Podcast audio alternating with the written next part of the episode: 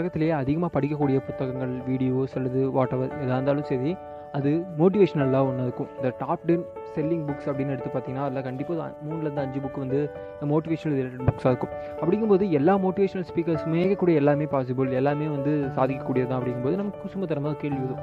என்னதான் அந்த உலகத்தில் எல்லாமே பாசிபிள்னு சொல்கிறீங்க இந்த லோகத்தில் எல்லாமே பாசிபிள்னு சொல்கிறீங்க அப்படி இருக்கும்போது காலையில் உதிக்கிற சூரியன் என்னைக்காவது மேற்கு பக்கம் உதிச்சு நீங்கள் பார்த்துருக்கீங்களா அப்படின்னு கேட்போம். அதுவுமே பாசிபிள் ஆமாங்க இந்த யூனிவர்ஸில் மேபி நீங்கள் சொல்கிறதெல்லாம் உண்மையாக கூட இருக்கலாம். இந்த யூனிவர்ஸில் அதுவும் பாசிபிள் நடந்துட்டு தான் இருக்குது டெய்லி நடந்துட்டு இருக்கு. ஏன்னா நடந்தது? டெய்லின்னு சொன்னால் அந்த பிளானட்டில் நடக்கக்கூடிய டெய்லி அதாவது இந்த நம்ம இருக்கக்கூடிய இந்த சோலார் சிஸ்டமில் ஒரு ஒன்பது பிளானட் இருந்துச்சு. நம்ம படிக்கும்போது இப்போது எட்டு பிளானட் இருக்குது அந்த எட்டு பிளானட்டில் ஒரு முக்கியமான பிளானட் பார்த்தீங்கன்னா வீனஸ் அது வந்து ஒரு ஒரு நூறு நாள் ஒரு பகல் ஒரு இது வந்து கிட்டத்தட்ட ஒரு நூறு நாள் ஆகும். ரொம்ப ஸ்லோவாக சுற்றுன்னு சொல்கிறாங்க அது வந்து மேற்கே தான் சூரியன் இருக்கும். ஏன்னு கேட்டிங்கன்னா பூமி கிளாக் வைஸ்னால் அது ஆன்டி கிளாக் வைஸில் சுற்றுது